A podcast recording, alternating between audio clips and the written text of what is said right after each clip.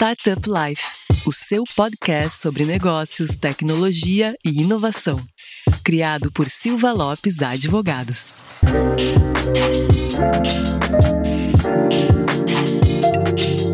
Fala galera, meu nome é Lion Lopes e está começando mais um Startup Life, o seu podcast sobre negócios, tecnologia e inovação. E como sempre está aqui junto comigo a minha grande amiga Cristiane Serra. E aí, Cris, beleza? Tudo certo, Lion. E antes da gente contar qual é o tema de hoje, aquele recado importante para os nossos ouvintes. Não esqueça de acessar o portal startuplife.com.br para notícias e informações sobre o ecossistema e também nos seguir no Instagram, StartupLifeOficial, nos seguir no Spotify ou na sua plataforma de preferência. Lion, nesse episódio nós vamos falar sobre um setor que cresceu bastante ano passado. Não que ele não vinha crescendo antes, mas ano passado a gente teve um boom, que é o das log techs. Então, lá eu conto para o pessoal, eu sei que tu, a gente tem aqui um trio de peso para falar sobre o tema, então conta quem são eles. Exatamente, Cris. A pandemia impulsionou cada vez mais o crescimento de um setor muito importante para o mercado brasileiro. E a gente trouxe aqui três pessoas aí do mercado de Logtechs com experiências e soluções distintas, mostrando que o mercado de Logtech não é somente né, identificar ali uh, aonde vai uma frota, para onde vem uma frota, mas sim existe um mercado aí muito carente de soluções tecnológicas também e com várias possibilidades. Então eu vou chamar aqui para se apresentar primeiro é a Dalci Rig, que é diretora de relacionamento institucional e co-founder da Logpix. E aí, Adalci, tudo bom? Tudo jóia. Boa noite, boa tarde, bom dia, boa madrugada, tamo junto. Muito grata de estar por aqui e mais ainda de poder estar conversando com vocês, né, nesse canal tão importante. Então, a Logpix é uma startup de tecnologia, a gente surgiu há quase cinco anos atrás, não, quase seis, né, com o propósito de estar auxiliando nos processos de carga e descarga das empresas, né, numa área que a gente chama de pátio, pátio logístico. De lá para cá, a gente desenvolveu uma tecnologia de localização de precisão. A gente trabalha como se fosse um GPS dentro da planta do cliente. E o ano passado a gente aumentou o portfólio com mais dois produtos. E a gente passa a atuar também no estoque e auxiliar no eventos, evitar acidentes né, com empilhadeiras dentro de estoque, dentro das operações logísticas. Legal, muito bacana. Então seja bem-vindo aí ao nosso podcast, Adalci. Obrigado por ter aceitado o nosso convite. E para fazer parceria com a Adalci está o André Oliveira, que ele é founder e CEO da PX. E aí, André, beleza? Fala, Lion. Boa noite, gente. Muito obrigado aí pelo convite. Vai ser um prazer estar aqui com vocês e poder conversar um pouco. O setor realmente está bombando. E a PX em poucas palavras, a gente compartilha motoristas qualificados entre empresas por meio da tecnologia.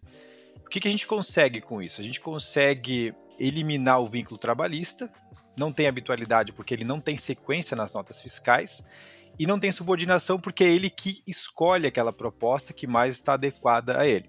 E a gente ainda garante para o nosso parceiro, desde transportador até em qualquer empresa que tem um veículo que precisa de um motorista, a gente atende, desde a Fiorino até um rodotrem, né? A gente ainda garante mais produtividade, porque este este motorista que é um PJ pode rodar até 13 horas sem as horas extras e não tem o controle das horas extras porque ele é um PJ, não está debaixo da CLT. E o caminhão, obviamente, com um bom controle, pode rodar os 30 dias. Então é produtividade máxima e disponibilidade profissional que está em escassez. Maravilha, seja bem-vindo aí, André. E vamos saber um pouquinho mais desse modelo de negócio bem arrojado aí também. E certamente tem, tem bastante bate-papo aí para a gente entender como que é o funcionamento e tudo mais. E para fechar aqui o trio, tem o Jean, que ele é co-founder e CEO da Prolog, que a gente tem aqui a satisfação de fazer parte aqui do nosso portfólio também. Então a gente já conhece um pouco da Prolog. Mas, Jean, te apresenta aí e apresenta um pouco da Prolog aí para os nossos ouvintes também. Fala galera, tudo bem? Bom, primeiro agradecer o convite, sou, sou fã e sou cliente também aí do pessoal da Silva Lopes. Bom, a Prolog é uma, uma startup que está parecida aí com a da Audacy praticamente seis anos no mercado e nós desenvolvemos uma tecnologia para ajudar as transportadoras, tanto de cargas quanto de passageiros, a economizarem custos com pneus. Né? Então, o Prolog é uma ferramenta de gestão completa de pneus, desde a compra até o momento da reciclagem ou descarte do pneu, e nós contamos também com um hardware que faz a, a medição da profundidade da borracha e a pressão dos pneus. Né? Então, a gente procurou integrar todas as pontas da gestão né, desde o momento da coleta, abertura de serviços, a gestão de sucatas, movimentos de pneus, enfim, realmente é a ferramenta que ajuda o cliente a economizar combustível, aumentar a vida útil dos seus pneus e ter de fato visibilidade com relação a qual melhor marca, qual melhor modelo de pneu ele compra, qual melhor modelo e marca de banda que ele aplica, enfim, basicamente é isso, pessoal. Maravilha, Jean. Seja bem-vindo aí ao nosso podcast. E Cris, é com esse trio aí aqui que a gente vai falar um pouco sobre Logitech. E tradicionalmente eu sei que tu tem a perguntinha de aquecimento aí pra galera, né, Cris? Exatamente, Lion. E antes da gente fazer essa pergunta, eu queria acrescentar mais uma informação para os nossos ouvintes. É que os nossos convidados são de dois ecossistemas bastante importantes e que também estão crescendo bastante, que são de Santa Catarina e Minas Gerais. Então, além do mercado crescendo, o ecossistema crescendo, então vai ser um episódio muito rico. É, e, e, acho que não precisava nem avisar, né, Cris? Porque o sotaque aqui entrega a galera, né? então... É verdade. O sotaque denuncia forte aqui. Cadinho só. Sabe que acho que Minas é o estado que mais participou aqui do nosso podcast. Um. Acho que Minas e Santa Catarina, né? Tá, tá bem é dividido, né, Cris? É verdade. São dois estados que participaram bastante, sim. Vamos então começar a nossa conversa. 75% da distribuição da produção nacional é realizada pelo sistema rodoviário, de acordo com dados apurados pela Fundação Dom Cabral. Entretanto, o setor ainda possui muitos gargalos e as logtechs se propõem justamente a trazer soluções tecnológicas para esse cenário. Resumidamente, podemos dizer que esse é o papel das logtechs. Mas, Jean, conta pra gente na prática o que uma logtech faz. Bom, no nosso caso aqui, a gente procura otimizar, né, reduzir os custos em que os operadores eles têm com pneus e combustível. Né? Então, é um setor de margens extremamente apertadas e qualquer redução, seja de 1% no consumo de diesel, ele já representa um, diferencial gigante para o cliente. Né? Então, aqui do nosso caso, a gente atende especificamente a parte de gestão dos pneus das transportadoras em si. Perfeito. Acho que esse é um ponto legal da gente ouvir um pouquinho mais aprofundado também da solução de cada um de vocês. Vocês trouxeram ali um pouquinho na apresentação, mas eu queria saber aí da Dalci um pouco também sobre como que funciona na prática essa localização, rastreamento de precisão indoor que tu comentou e em que tipo de, de cliente que utiliza isso, que tipo de empresa precisa dessa solução, Dalci? Posso voltar um pouquinho na pergunta do Jean, que eu fiquei me mordendo, claro. assim, claro, de, de vontade de estar tá falando. Eu vejo que a gente tem. Primeira área de logística é uma área muito difícil de adotar tecnologia, é uma área resistente, tá? Quando a gente fala de inovação, a gente fala dos early adopters, que são aquelas pessoas que adotam primeiro, que são ávidas por estar tá pegando coisas novas e experimentando. A área de logística é um dos últimos da curva assim de inovação. Ela fica lá atrás, tá? E a Logitech, ela vem para auxiliar essas empresas a trazer essa inovação, fazer diferente. Gente, está tudo mudando, o mundo está mudando. A internet trouxe inovação, o celular trouxe inovação. A gente está indo agora para uma terceira onda de revolução, que é a, a, internet das coisas, né? E já tem a quarta, a quinta, que é a internet de alta velocidade. E a logística, ela tá lenta. Ela é lenta nessa adoção. Tá? Então a gente está aqui, nós três estamos aqui, cada um do seu jeito, cada um da sua forma, para auxiliar as empresas, as pessoas, as transportadoras, o caminhoneiro, quem quer que seja, a estar tá fazendo essa mudança, a estar tá fazendo melhor, a estar tá fazendo de um jeito diferente, mais econômico, mais fácil, sabe? A estar tá melhorando sua vida. No caso da Logpix, a gente desenvolveu um equipamento que é tipo uma tag, né? Hoje a gente fala muito de tag do sem parar, é uma coisa que já virou commodity no mercado.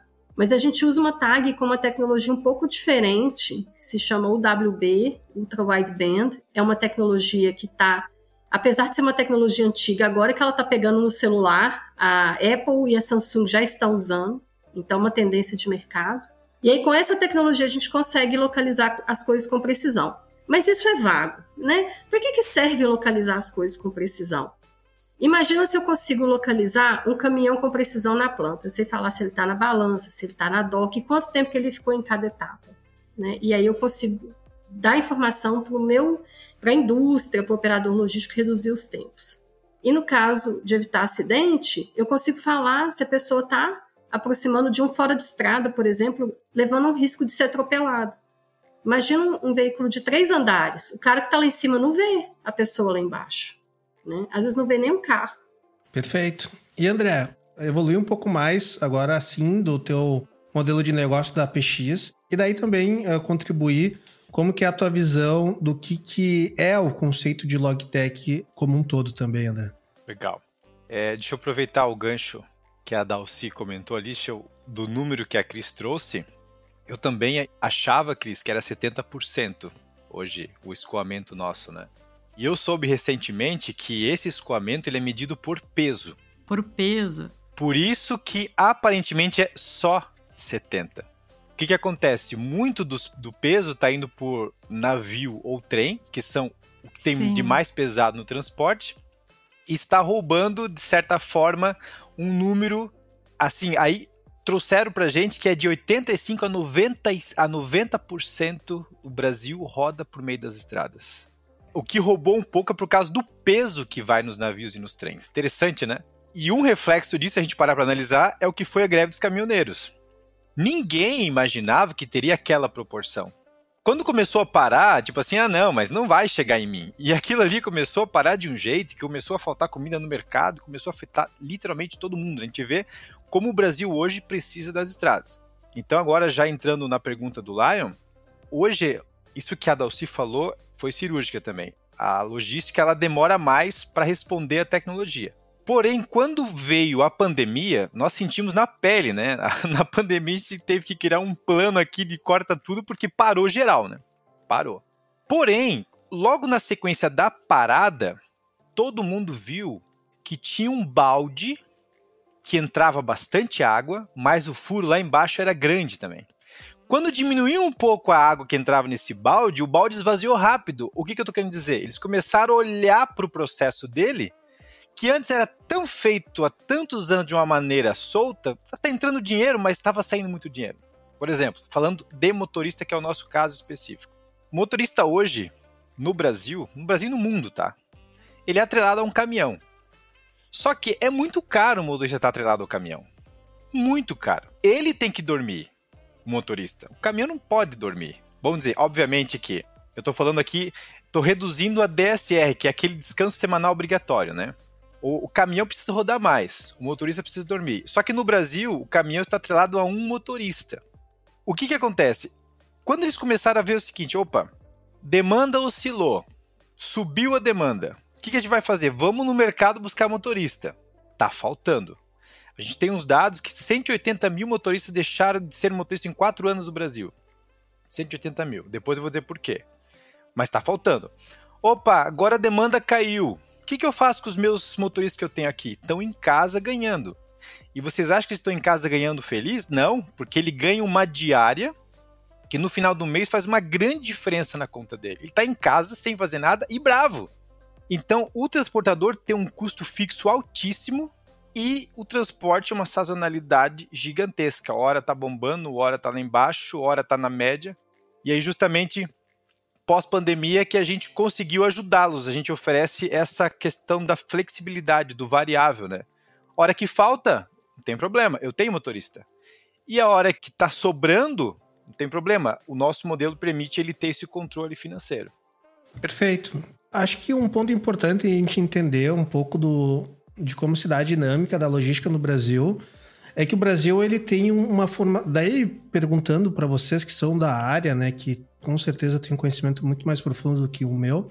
Mas o Brasil ele teve ali na década de 60, por aí, um aumento grande das suas vias rodoviárias e um grande incentivo na migração da logística baseada em ferrovias para logística baseada em rodovias, né? E com isso houve um grande aumento do número de caminhões e estradas, então melhorou bastante a malha rodoviária para fazer esse tipo de transporte. e veio se tornando cada vez mais majoritário e hoje corresponde aí aos 75% em quilos, aos 80%, 90% em volume de transporte, por assim dizer. Mas ainda é um, um formato, ainda é um mercado que não tem, não, não se aperfeiçoa tanto as melhores práticas de gestão, né?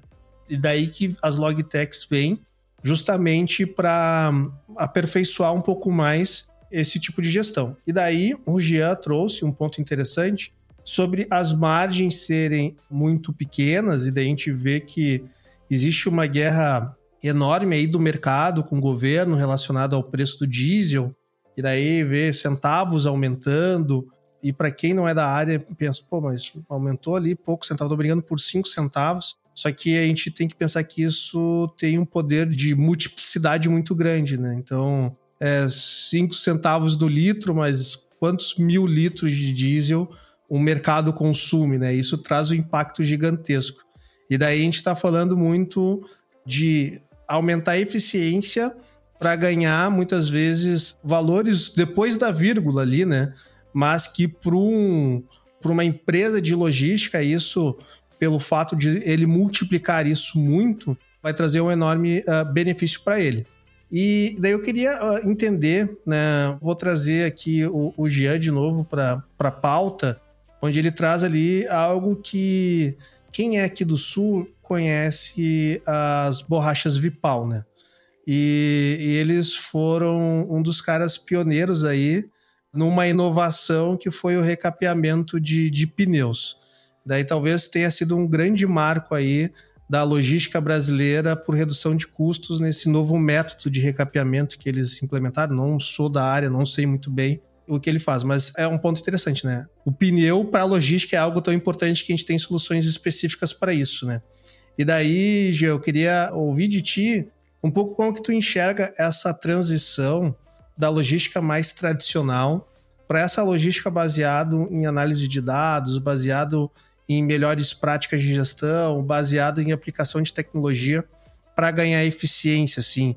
Como que tu tem percebido isso? O mercado ele está adotando, ele está aceitando, ou tem uma certa restrição ainda por ser um mercado um pouco tradicional e, e avesso, talvez? Daí não, né? Uma suposição aqui.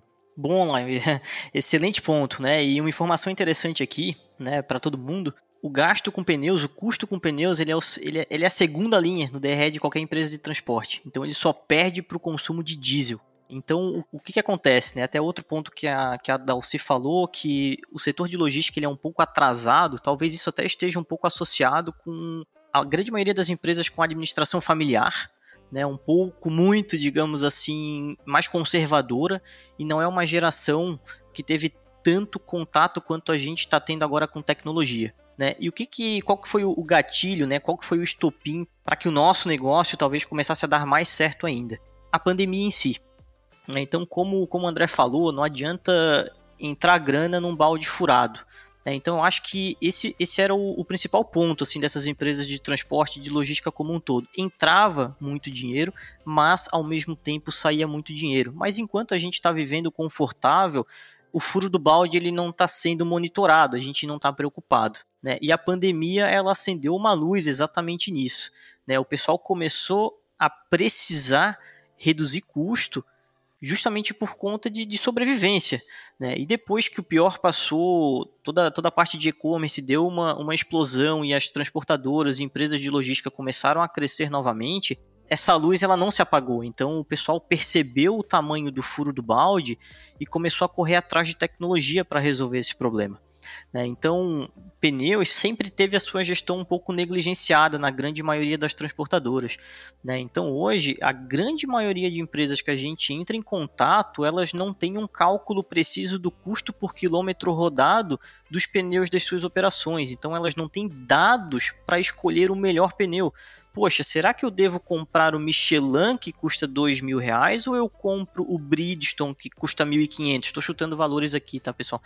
Bom, esse não é o único parâmetro que a gente tem que comparar. A gente tem que comparar também o rendimento em quilômetros rodados de cada um desses pneus. Né? O quanto cada carcaça dessa aguenta, qual é o custo por quilômetro rodado de cada uma dessas marcas. Né? E como que a gente consegue chegar nesse resultado? Como que a gente consegue fazer a escolha da melhor marca e modelo? Puramente através da análise de dados. Né? Então, o pessoal que estava muito acostumado a utilizar Excel, estava fazendo medição em prancheta, papel, que está medindo, começou a se preocupar, a procurar ferramentas mais precisas de medição, a seguir uma frequência de medição definida e a de precisar de uma plataforma para unificar tudo isso e para ajudar realmente a chegar nesse resultado. Né? Então, acho que a pandemia ela acendeu um holofote em cima disso e o pessoal percebeu o quão importante é ser data-driven, né? Quando que a gente imaginaria dois, três anos atrás falar que uma transportadora está sendo data-driven? É só a gente ver a demanda que aumentou por empresas que fazem construção de BI, né? Então isso é fantástico, gente, é muito legal. Maravilha. Aldalci, André, como que vocês enxergam também essa transição, talvez? Isso, isso é uma pergunta. A gente está no momento de transição da, de uma logística tradicional para um, uma logística baseada em, em, tecnologia, em dados. E como que vocês enxergam se de fato a gente está passando por essa transição? Né? Bom, está passando, como a gente comentou antes, não na mesma velocidade que os outros setores, porém este crescimento que está acontecendo no Brasil aí, a gente está vendo empresas privadas estourando nas entregas, gente está vendo empresas privadas entrando para a área das startups e abocanhando startups. Hoje mesmo teve a Magazine Luiza, né? Comprou... Exatamente, comprou mais uma startup é. de logística. Quando que não tem um dia sem aquisição da Magazine Luiza? Né? É, pois é.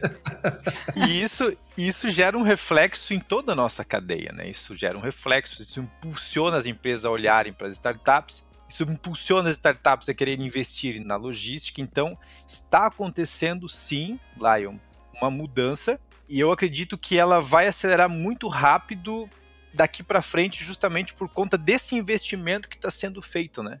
O que que, até assim, por uma curiosidade, eu quis, desde que começou a aumentar isso, não caía, na, não caía minha ficha. Pensei, gente, por que que tá aumentando tanto isso se as pessoas não estão ganhando compatível com o que se está girando isso? Tipo assim, o salário das pessoas não aumentou para que elas consumam mais para que essa logística ganhe esse peso todo nas estradas? E uma das respostas que eu fui buscar é que justamente o brasileiro que deixou de viajar, uma das, obviamente, né, está girando aqui dentro. E isso aqui nós estamos falando de 40 bilhões ano. Isso é verdade. Eu deixei de comprar passagem para comprar coisa no Mercado Livre. Então, Você entendeu? os meus custos estão exatamente os mesmos. O Decolar perdeu dinheiro e o Mercado Livre está ganhando dinheiro comigo. Olha que louco isso, cara. Então, assim, ó, é, teve uma série de consequências. Ah, ficou muito tempo parado, depois foi uma curva de rio que voltou. Mas hoje eu acredito que muito é justamente esse dinheiro que está ficando aqui. E vou falar uma coisa sobre a economia que é bem interessante. E quando a gente começou a falar de motorista, é legal a gente falar que motorista é o seguinte: o motorista, existia-se pouca tecnologia para eles. Porque a gente tem aqui o pneu, tem aqui de carga, rastreamento, a gente tem uma série de coisas em prol da logística para ela acontecer de uma forma tecnológica e lucrativa. Só que é o seguinte: se não tiver a peça atrás do volante, nada disso acontece. Então a gente brinca aqui na PX que o motorista é a estrela. E de fato a gente leva isso no peito porque a gente não cobra nada desse cara o nosso parceiro comercial transportador. O motorista recebe o dele limpinho. Veja só, ele dirige o carro do transportador, ele não bota combustível, ele recebe o dele limpinho, então é muito diferente do que acontece no aplicativo de carona. Então, é muito legal a gente pensar. Só que aí no começo a gente falava para o transportador o seguinte, Laio, nessa linha aí de economia que o, que o Jean falou antes. Olha, a gente oferece de 20 a 30% de economia imediata ao modelo antigo, chama o CLT de antigo. 20 a 30%. Não vendia. Por quê? Porque na DRE, motorista é um custo baixo para eles. Então eles não olham isso. Eles olham outros fatores. Aí interessante que recentemente a gente começou a explicar diferente para eles. Nós temos disponibilidade para o teu caminhão não ficar parado. Aqui que está o gargalo, aqui que está o problema dele.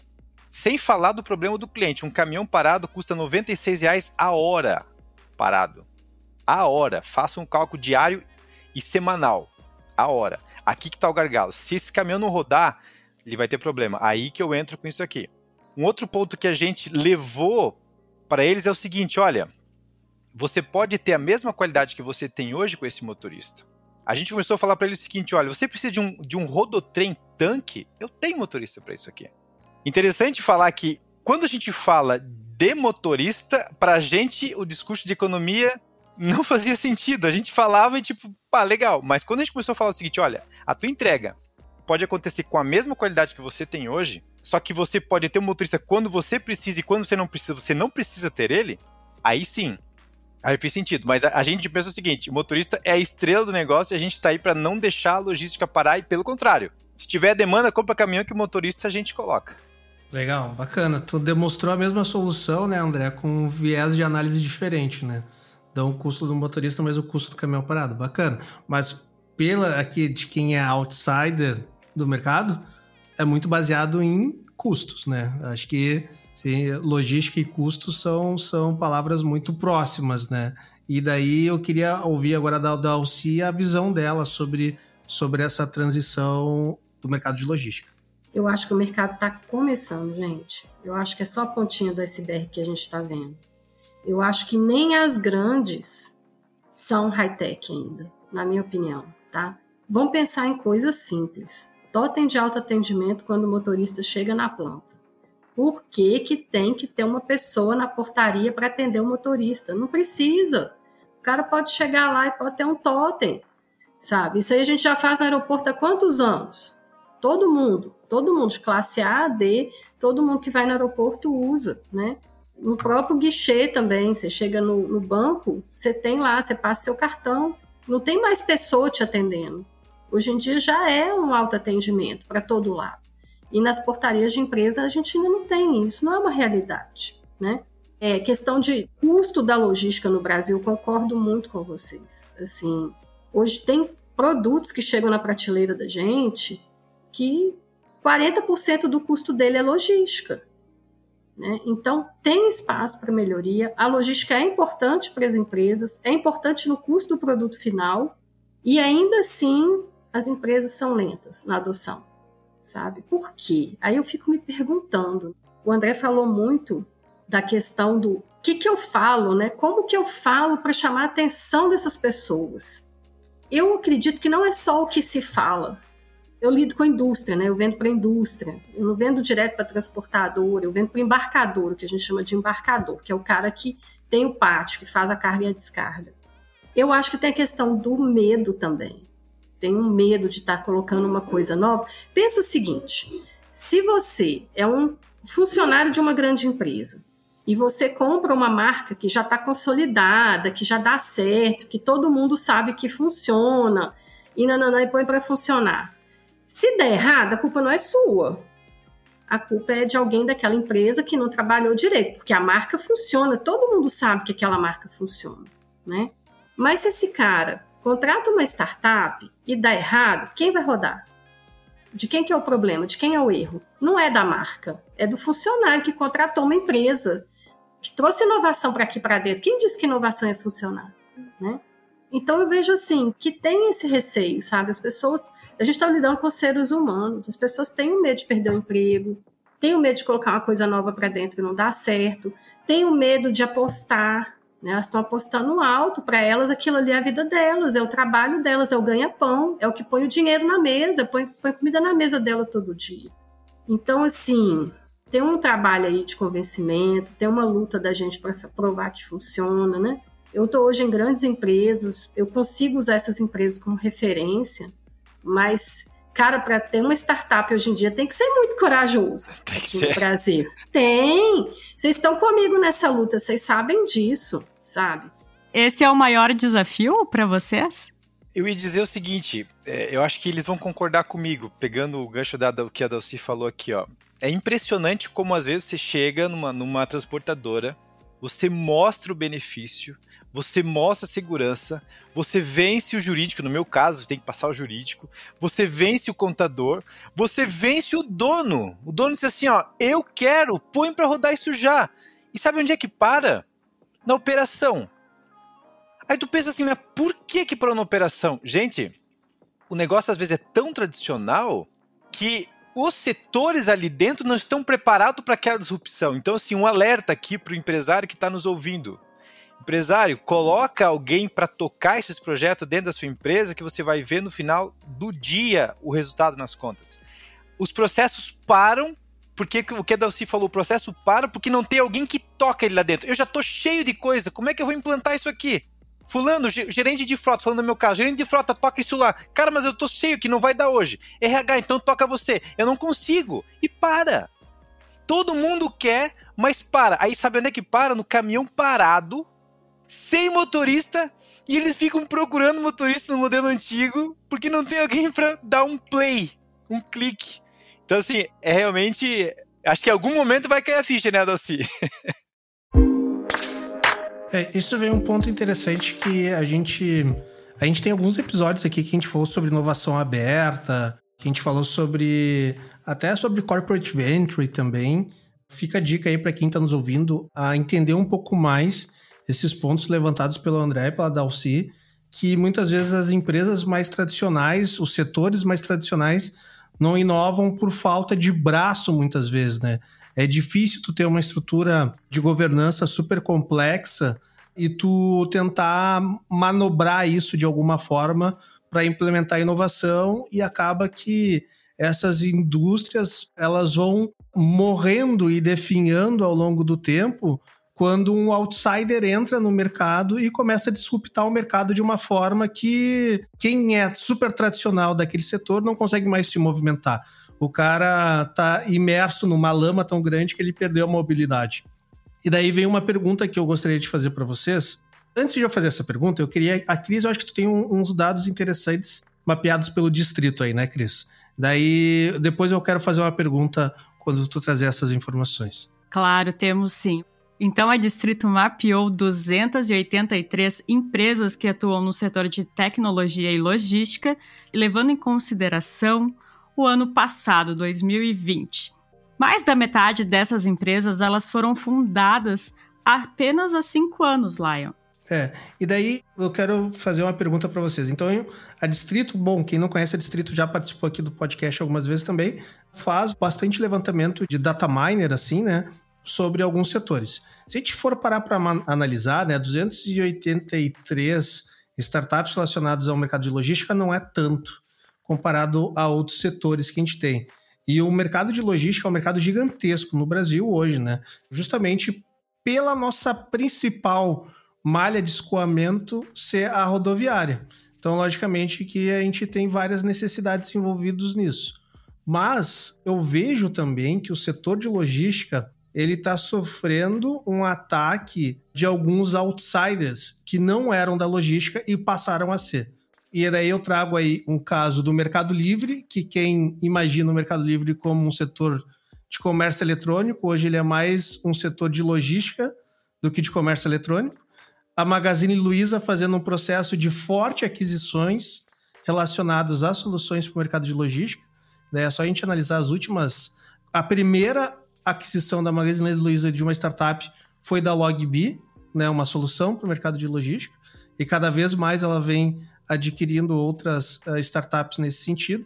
E também a Amazon, né, que hoje está vindo cada vez mais forte no Brasil, e a gente vê que são três e-commerce, né, e-commerces não, mas três empresas de tecnologia que a gente analisando primariamente entende que a solução delas é o comércio eletrônico, mas cada vez mais elas estão fortíssimas no setor de logística e talvez sendo solução de logística que as transportadoras e o setor de logística hoje não conseguem suprir no mercado, né? E daí eu queria entender de vocês, vocês como que é a visão de vocês do mercado desses outsiders relacionados ao comércio eletrônico vindo para o mercado de logística com um conhecimento muito forte em análise de dados, de tecnologia embarcada e conseguindo fazer mágica, né? Magazine Luiza, todos os computadores que eu compro para o nosso escritório, a gente compra no Magazine Luiza, porque a gente aqui não é jabá, a gente compra só notebooks de Lenovo para todo o escritório. E é inacreditável. A gente compra o mesmo notebook da Magazine Luiza e eles nos entregam em 14 horas. Caramba. Isso é inacreditável, cara. Inacreditável. O que me faz comprar da Magazine Luiza não é o preço da Magazine Luiza. É a logística dele. 14 horas, eu falo, eu pago com gosto. Pago até mais caro, porque em 14 horas, isso tem benefício para mim. Eu queria ouvir de vocês como vocês enxergam esse cenário. Dalci, pode começar. Olá, eu, eu vejo que o varejo sempre foi uma empresa de logística. Né? O varejo não produz. Mas eles terceirizavam isso, né, Dalci? Eles não tinham como produto próprio, né? Ah, não sei, cara, a Ambev sempre entregou. Entregou no barzinho da esquina. Né? Entregou uhum. no Brasil inteiro. A Ambev sempre foi uma empresa. Ela produz lá a cerveja, o refrigerante, a bebida, o que quer que seja, mas ela sempre teve por forte a logística. Né? Ela sempre ganhou na entrega. Se você for olhar o preço do produto lá, a bebida que está lá na sua latinha, ela é insignificante. O preço dela versus a logística que ela leva para chegar no, sua, no seu barzinho da esquina ali né? Perfeito. Então, assim, eu sempre enxerguei essas empresas como empresas de logística. Lógico que umas são melhores e outras são piores, né? Agora, quando você vem com o advento da internet, o celular, hoje em dia as pessoas não têm telefone fixo, mas tem cada pessoa tem um ou dois celulares. Uhum. Todas as pessoas têm hoje em dia. Qualquer pessoa com 10 anos de idade já tem um celular. 11 uhum. anos tem. Né? Então você vê o potencial de chegar nessas pessoas usando os aplicativos, os tablets, né? os, os aparelhos de celular e, e tudo isso virou potencial de consumo. Eu acho que vai piorar. Eu acho que eles vão ficar mais fortes porque eles são movidos a data driving. Esses caras eles usam inteligência, sabe? Sim. Não só na entrega, mas no estoque, na armazenagem, em todos os processos deles, eles são muito fortes.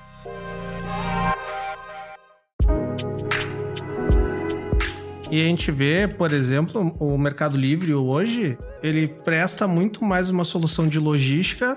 A gente tem um ponto interessante, né? Cris, me ajuda, tu que é ligada aí nas notícias. Qual foi a empresa agora que anunciou que vai fazer vendas exclusivas pelo Mercado Livre de, de uma coleção de sapatos aí? Tu sabe quem que é? Ai, agora tu me pegou.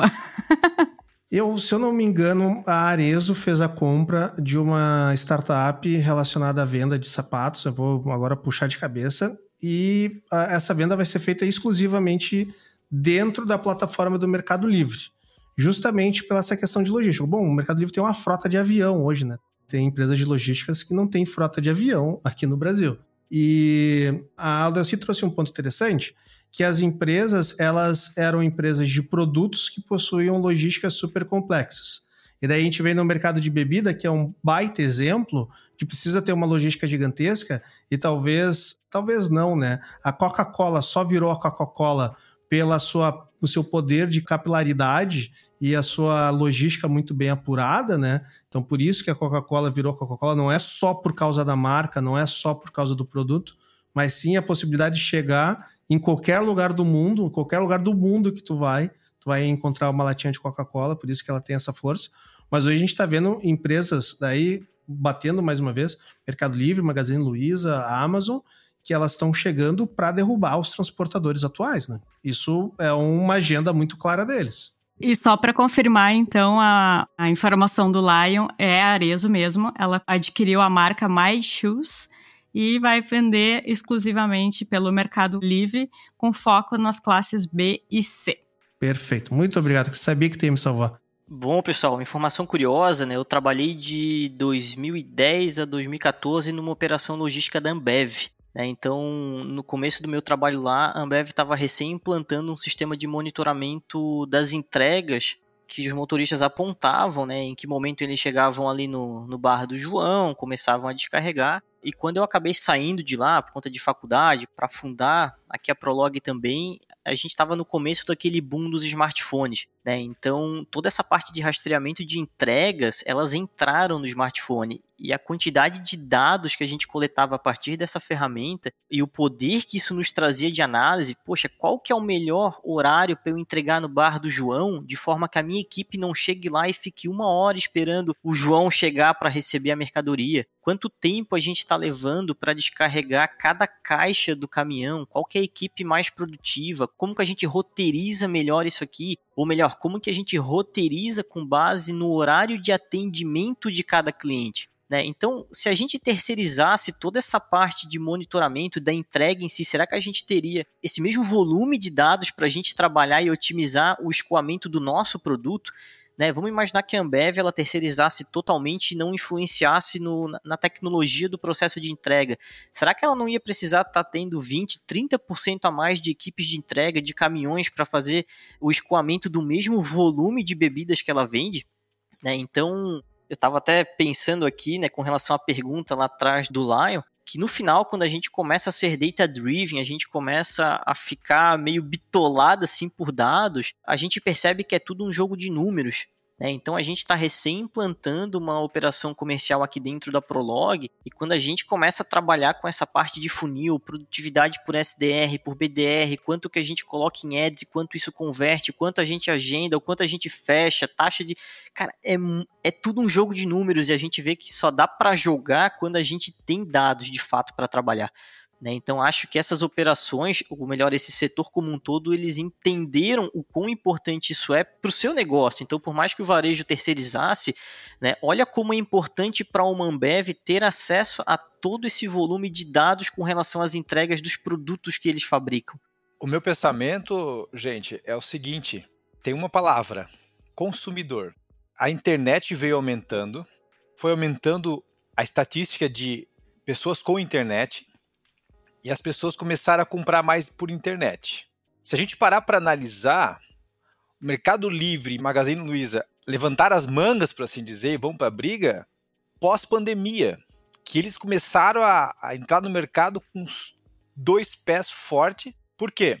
O consumidor que já caminhava para uma compra mais online, na pandemia, ele se tornou 100% online. Então, esse consumidor que antes queria esperar e estava dentro do mindset dele esperar sete dias, dez dias, ele passou a consumir diferente.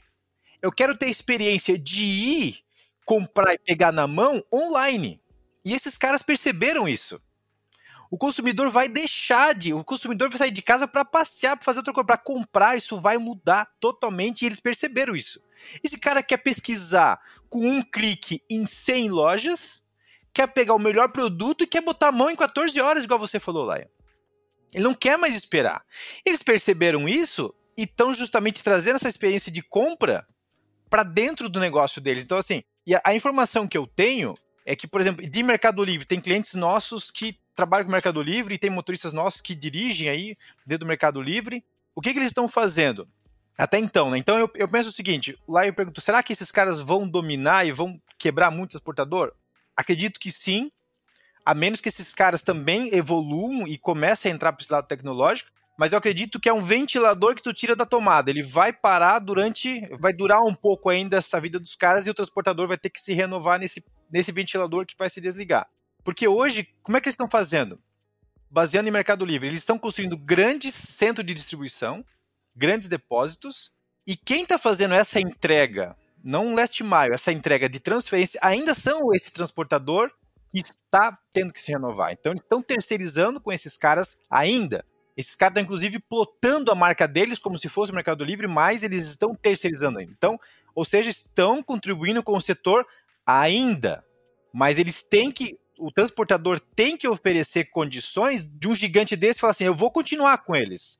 Se o negócio começar a aumentar, cara, tu sai e eu vou botar frota própria e vou tocar isso aqui. Então, assim, para mim a, a, palavra é a seguinte: consumidor é responsável desses gigantes estarem vindo, a mudança do mindset desses caras. Quando você entrega rápido, né?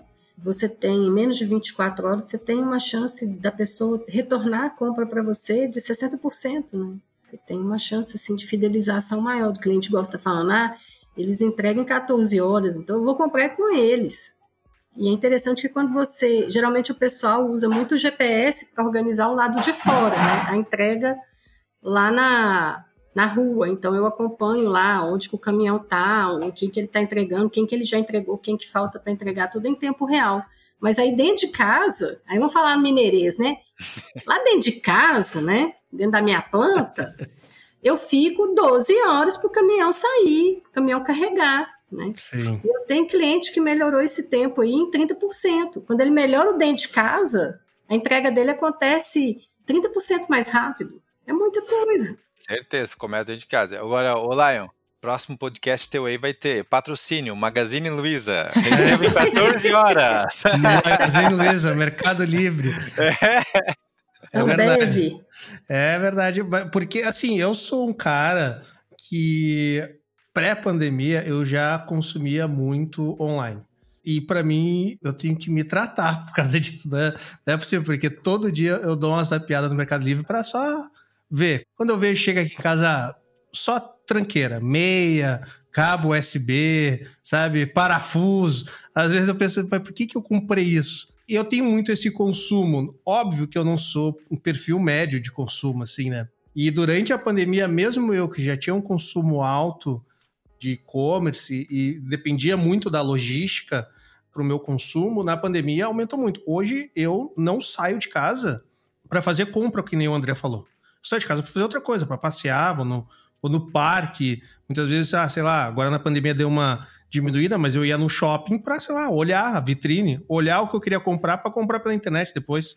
Inclusive a parte de mercado, né? Então hoje eu vou, compro o mercado, faço rancho para casa totalmente virtualizado, né? Uso o Corner Shop, uso o Rap, e daí vem essa. Acho que quando a gente fala em logística, e o André falou um negócio interessante, que eu não tinha essa visão, a gente tem, talvez, e daí eu queria que vocês me ajudassem, a gente tem tipos de logística diferentes, né? A gente tem essa logística entre CDs, entre centros de distribuição, que é um tipo de logística, e a gente tem uma logística que, para mim, é a que eu consigo enxergar, que é a do last mile, que é para entregar diretamente para o consumidor, né? Sim. E daí aqui, olhando pela portaria aqui do meu, do meu prédio, eu vejo muito caminhãozinho do Mercado Livre, né? Bate aqui direto o caminhãozinho do Mercado Livre na portaria e eu vi uma redução drástica do caminhãozinho dos Correios, né? Então a gente tinha é muito isso, que esse last mile era feito pelos Correios e agora está se alterando bastante isso, né? O last mile está sendo feito por outras empresas, né, privadas nesse tipo de logística. Pelo menos nas capitais, né? Talvez assim, vai lá no Amazonas lá para entregar de, claro. de balsa, sabe? Vai pegar Sem o barquinho para fazer a entrega. Sem dúvida. E daí isso aqui é baseado totalmente numa visão enviesada da minha experiência aqui, né? E assim, a gente não tá em Manaus, mas a gente tá em Porto Alegre, que é o canto do Brasil também, né? É a capital mais ao sul. Então a gente tem uma logística diferente aqui e tem, difícil, né? Quem chega em Porto Alegre é para deixar em Porto Alegre. E não é igual tu vai para São Paulo e vira um hub, né? Então aqui a gente também tem uma logística, muitas vezes, comparada a uma logística para o Nordeste também, que não é tão simples para o Norte também. É a ponta, né? É, que é, são pontas, né? Para a logística é difícil. Daí eu queria ouvir de vocês, assim, do mercado atual, como que vocês enxergam essa questão de logística de last mile, essa logística mais de infra, vamos dizer assim, né? De transportar grandes transportes para centros de distribuição distintos. O que, que vocês enxergam que está evoluindo mais, assim? Vocês enxergam que alguma dessa, desses tipos de transporte já está mais embarcado com tecnologia ou não? Queria ouvir um pouco da visão de vocês. Então, eu estou vendo um movimento aí para o modal ferroviário, sabe? Eu estou vendo um investimento grande em infraestrutura para o modal ferroviário. Estou vendo os chineses entrando com força, investindo aqui no Brasil, nesse modal. Eles já são fortes nisso lá no país deles. E, e eu estou vendo uma tendência. Agora eu vejo que as empresas brasileiras, nós não fazemos nosso para-casa direito ainda. Nossas empresas de modal ferroviário ainda estão bem antiquadas, ainda trabalham no modelo com baixa tecnologia, eu chamo de low, low technology, sei lá, tão lentas na adoção de tecnologia. De low tech, né? Isso, De baixa tech. tecnologia. Uhum, ok. É, então, assim, temos que ficar atentos. Eu, eu sinto que as coisas estão mudando, sabe? Lógico que está muito no início, os primeiros. Está tendo um movimento de venda, né? Você está tendo os primeiros leilões. Então, as coisas demoram um pouco ainda para mexer. Mas eu, eu acredito que esse movimento dos próprios caminhoneiros de fazerem a greve, essa, essa mesma greve que mostrou a importância deles, eu acho que também despertou atenção para um risco. Toda vez, a gente está no capitalismo, toda vez que o capitalismo encontra algo que barra ele de crescer, ele cria uma válvula de melhoria. Perfeito. Isso está no cerne do capitalismo. Então, quando os caminhoneiros fizeram isso, eu acho que teve uma, um movimento de não podemos ficar tão dependentes dos motoristas. Nós, Brasil, nós, uhum. enquanto Estado, sabe? E aí começou esse movimento aí de de estar tá investindo em outros modais. Perfeito. Eu acredito assim, Lion. Eu acredito que o que está acontecendo aí? As transferências, que são essas lotação que o transportador menciona, né? Que são as carretas que vão de centro de distribuição até centro de distribuição, eles vão se manter, mas existem muitas startups que estão abocanhando esse last mile. Eu digo por mim aqui, uhum. vou receber uma entrega aqui, chega um casal. Sim com, com carro pessoal deles ali. E aí tu vai ver usando aplicativo. Então tem muita startup olhando para esse last mile. Que acho que talvez dependa de menos infraestrutura, né, André? Com certeza, menos infra. Porque para tu bater nesses caras da transportadora, o capex é muito alto para tu fazer qualquer coisa para conseguir bater de frente com eles. E no last mile, tu usa aí economia compartilhada, tu já consegue atender de alguma forma, né? Isso pulveriza entrega, consegue escoar todo esse volume que vem do e-commerce. Então, é. baita jogada inteligente. Sim. Last Mile você tem bicicleta, motocicleta, o carro é. particular. Nossa, você tem muita forma de, de fazer o Last Mile. Agora, eu vou dizer para vocês, o transportador está de olho nesse mercado. É um transportador que não fazia isso, que usava o caminhãozinho, baúzinho ali, o 3 quartos, aquele caminhão pequeno. Toco. O toco. Eles estão de olho nesse last mile, estão de olho no last mile. E por quê? Justamente para que eles possam ser essa ponta para esse gigante também. Uhum. Eles não querem perder. Porque, na verdade, o que, que acontece? Ele começa a perder o last mile, daqui a pouco ele vai perder no restante também.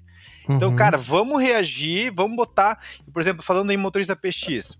Antes ele tinha dificuldade de ele botar o motorista nessa, nessa, nessa Fiorino. Uhum. Com a PX, olha só, a PX disponibiliza motorista PX que tem carteira A, que recebe o treinamento, que sai do aplicativo de carona, sem mencionar nome, sai do aplicativo de carona, vem dirigir aqui sem precisar ter o carro, sem pagar taxa e sem precisar combustível. Então a gente oferece para ele isso. Então eles estão de olho e eu acredito que pela estrutura deles, eles vão criar alternativas para brigar por esse mercado também. É, eu tenho um cliente, pessoal, que ele é transportador e também atende o Mercado Livre. O engraçado é que está atendendo até com vans, né? Ah, então, ah, realmente, o, o CAPEX ali, como o Lion mencionou, ele é inferior. E o engraçado também é que são vans elétricas também. Olha é, então a gente está realmente começando um, uma revolução aí. O de Last Mile a gente já viu, é fato, né? Todo mundo que compra online já percebeu que o negócio está uhum. diferente. Não é mais só o, o caminhãozinho amarelo que aparece. E a tendência também de veículo autônomo, né, gente? Isso já está acontecendo, por exemplo, na área na agronegócio já tem, mineradora já tem, já está rodando, já está funcionando, a gente já vê funcionando. Daqui a pouco não vai ter mais gente dirigindo, né? Nos Estados hum. Unidos você já tem situação que a pessoa não vai chamar o, aplica o motorista de aplicativo e vem um robô. Já tem drone, já tem drone. É. Já tem drone é. entregando, tem até mesmo compra de supermercado, vem um, um carro autônomo e entrega.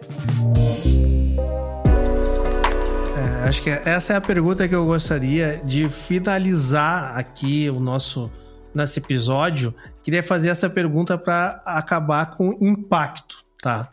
Então é assim, a gente está virando um pouco sensacionalista nas nossas últimas perguntas. E daí eu queria ver assim sobre a parte de automação da logística.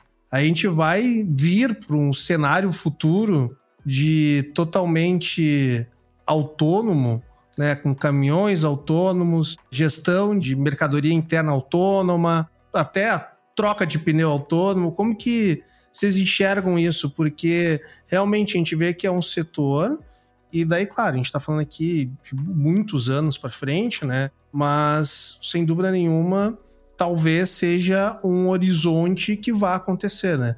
Os Estados Unidos ele já está cada vez mais trazendo, né? Já tem testes de caminhões 100% autônomos fazendo transportes, né? Os próprios carros autônomos já não são nem novidade mais, né? O próprio agora a Tesla anunciou um plano de assinatura para o self-drive car deles. Então tu pode comprar o carro e assinar a automação do, do carro da Tesla. Lion, Oi. Só para acrescentar nas Olimpíadas, que está, a gente está gravando durante as Olimpíadas, então quem está ouvindo esse episódio quando ele for publicado, agora nas Olimpíadas, estão sendo usados carros autônomos também para levar o pessoal dos centros de onde acontecem as competições para a Vila Olímpica. Exatamente. E daí a gente pode ver aqui dois cenários incríveis, né? Um cenário que é a gente ter essa automação, que é incrível, mas esse mesmo cenário, né, ele demonstra uma concentração do serviço na mão de quem tem tecnologia para fazer o provimento desse tipo de serviço, né? E daí eu queria ouvir de vocês, né? A automação vai disruptar o mercado de logística aí? Bom, eu tô ansioso. Claro que aqui a gente acaba sendo os retardatários com qualquer tipo de tecnologia, essa parte autônoma principalmente. Não vejo a hora de. Não que eu tenha dinheiro, né? Mas de poder comprar um Tesla, de financiar um Tesla, né? Mas com relação a, ao mercado como um todo, não tenho dúvida, já está acontecendo. Né? Então esse investimento maior que está sendo feito agora para o B2C, digamos assim, para o uso da pessoa física, ele, ele já é realidade, né? Fora daqui, então tem, já tem muita empresa, muita, muita fabricante de carro autônomo acontecendo, de carro elétrico também. Né? Então esse movimento ele está vindo, está vindo muito forte. Eu não tenho dúvida que ele vai se intensificar para o mercado de pesados também. Bom, daqui a pouco as coisas vão estar voando também. Isso apresenta um problema para a gente aqui, né? Que vão deixar de ter pneus. Mas enfim. Mas vão ter hélices, vão ter vão hélices. Ter hélices. A gente vai se reinventar para conseguir enfim, para conseguir estar tá ajudando e eu estou muito ansioso para que isso aconteça. Eu acho que, que é o futuro, não é, é, é basicamente inevitável, não tem como a gente segurar mais não. Perfeito. No nosso caso aqui, antes de a gente investir na PX, na tecnologia, entender o mercado e, e ir consultar o mercado, a gente passou um ano fazendo estudos. O nosso, nosso prazo de validade, né? assim como ele falou que o drone vai mas vão ter que ter operador de drone, talvez? É, então, é, aí, aí, aí é que tá. Então, no nosso caso, nosso prazo de validade seria quando os veículos fossem autônomos, né? Então, assim, não vai precisar mais motorista. Né? E a gente foi estudar a fundo isso aí. E a gente viu que pode acontecer, deve acontecer, mas é longo prazo. Claro, sem dúvida. Na Europa, por exemplo, a gente acompanhou um teste de caminhão autônomo, ele tá rodando já há 10 anos em pista apropriada. E, pô, tô falando, tô falando de Europa, meu. Com as leis, com o modelo. Então, assim, tu imaginar um caminhão autônomo andando no centro de São Paulo. então, olha, vai demorar muito tempo. Então, assim, ó, dá tempo de a gente crescer com a PX, bombar com a PX e ainda não vai acontecer nada. Sem dúvida. É. Mas assim, acho que uns, uns 20 anos aí, pelo menos, eu acredito que vai chegar. E eu, eu acho assim, eu não acho que vai ser 100%. Acho que sempre vai ter que ter ali 10, 20% de mão humana no final para botar a cereja no bolo ali e fazer acontecer. Perfeito. Eu concordo com, o André, eu acho que tem que ter muita mudança. Não que não inviabilize, sabe? Mas imagina o seguinte, o, o, veículo autônomo, ele é uma programação, né? Você programa aquilo, ele tem um software rodando para dirigir aquele veículo. O grau de coisas que são imprevistos, né, que acontecem numa direção é muito alto para você é, e tem muitas vidas em, em jogo para você colocar. Por exemplo, num, num cenário agrícola, né? Uma, um trator funcionando numa área agrícola. Ali, não, teoricamente, não tem gente. Né? Então, se tem um erro, a chance de ter uma morte, uma fatalidade é, é mínima. Agora, você põe no centro de uma cidade, né, que tem criança, tem cachorro, tem gato, sabe? Tem outros veículos, é um trânsito assim intenso, pesado, cheio de, de eventos, né, acontecendo eventos imprevisíveis, é complexo você colocar um caminhão autônomo nesse cenário. E, gente, aqui no Brasil tem buraco na estrada, sabe? Tem situações que você não vê lá fora, né? Perfeito. Não temos as estradas alemãs. não, não temos. A qualidade das estradas alemãs, né? É, então, assim, não vejo acontecendo sem muita mexida. Não estou falando é. que, que não vai acontecer, eu acredito que vai, mas tem muita mexida para ser feito antes, sabe? Muita coisa para mudar ainda. Talvez criação de pistas só para esses tipos de veículo, né? Um cenário mais controlado para que isso aconteça. É, sabe, Elza, assim, que eu tinha uma visão muito semelhante à da tua, eu, eu venho, e eu não tenho nada a ver com o mercado de logística, e aqui é só uma análise de quem trabalha com tecnologia, né? E eu vejo assim que a gente tem um player recente, né? Se a gente for parar para pensar a Tesla como um player do mercado de logística, ele sequer está no mercado de logística ainda, né? E se a gente for analisar ele como um player de no mercado de automóveis, ele é um player extremamente recente, né? Tem aí, não sei se tem 15 anos que eles estão trabalhando. Então, é, é um adolescente ainda no mercado mundial. Só que a evolução que eles trouxeram para carros autônomos, né, é algo incrível, né? Hoje Tesla roda em estrada brasileira sem nenhum tipo de sinalização.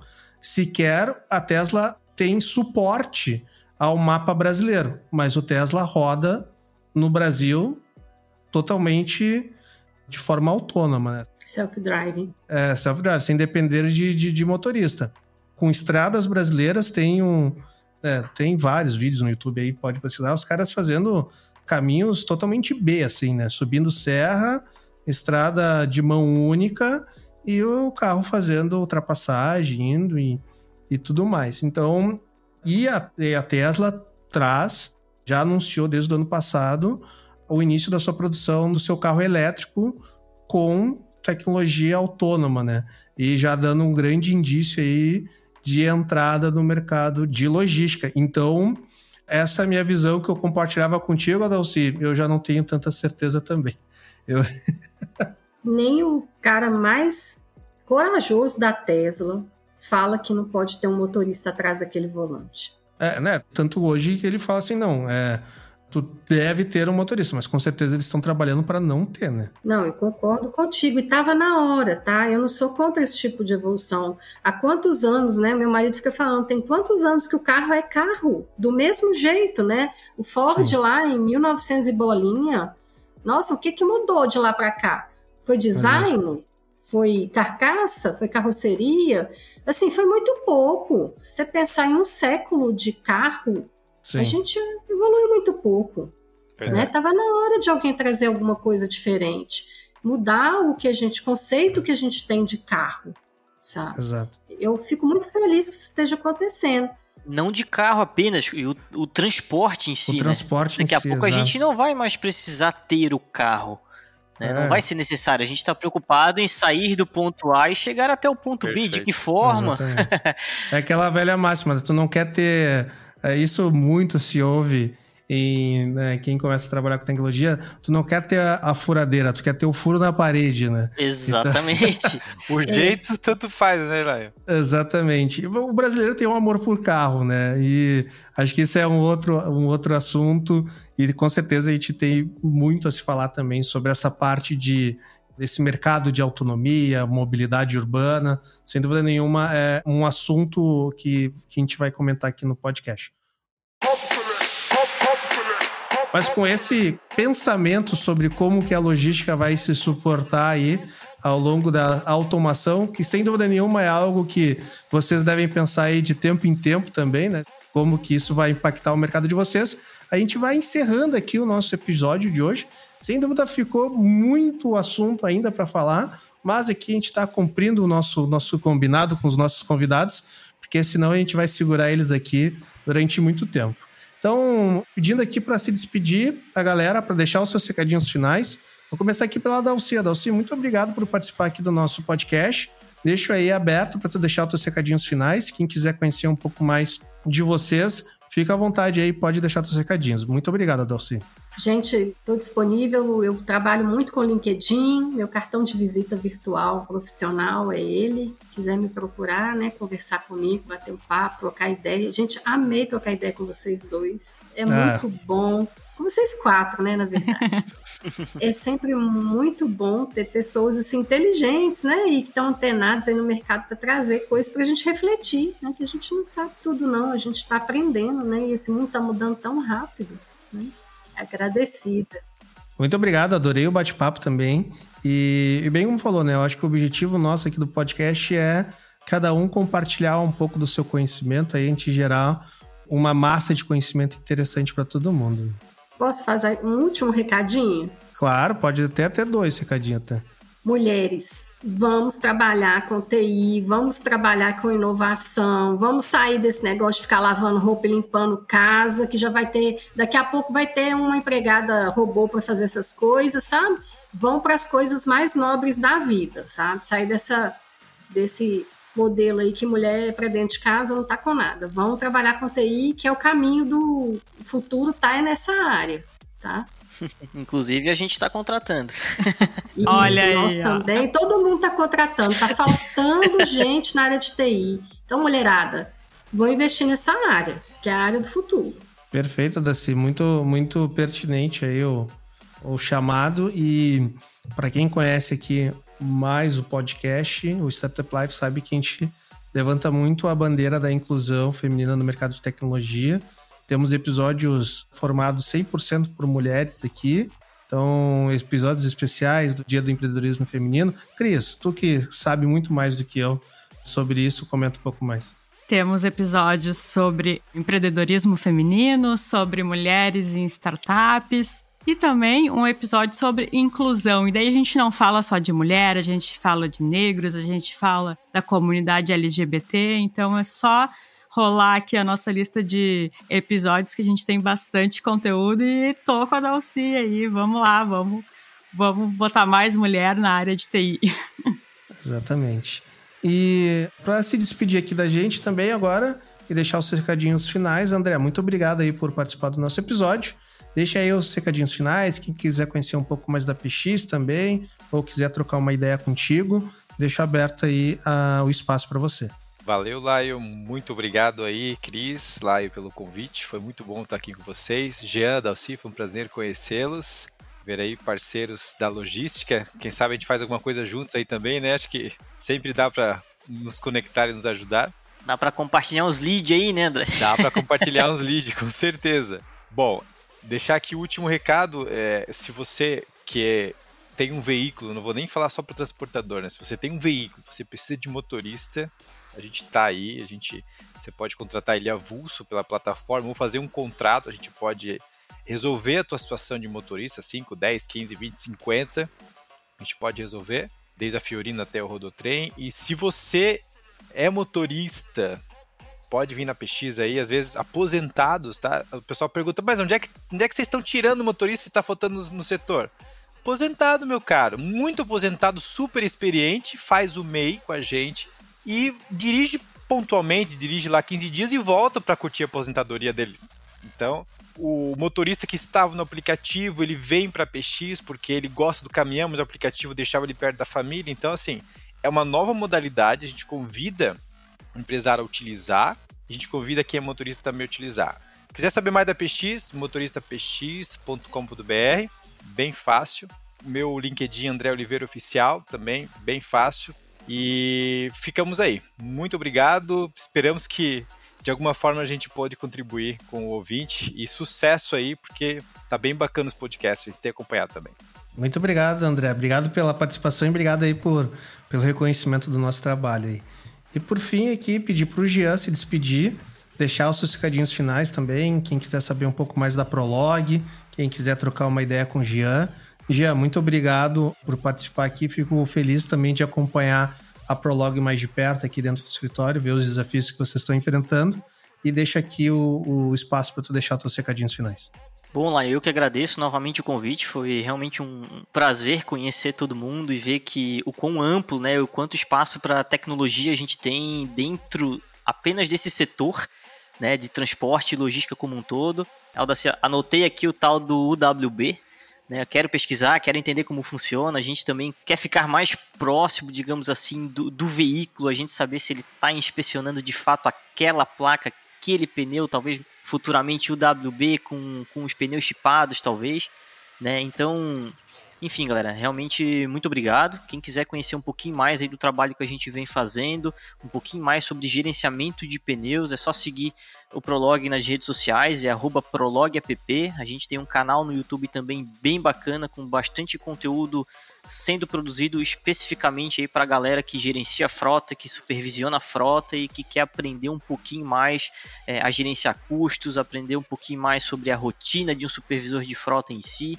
Então, só seguir a gente aí que vai ser um, um enorme prazer. Muito obrigado, Jean.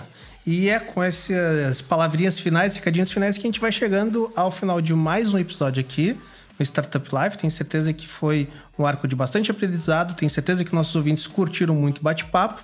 E Cris, se eu tenho certeza de alguma coisa, é que nós nos ouvimos no próximo episódio. Até lá!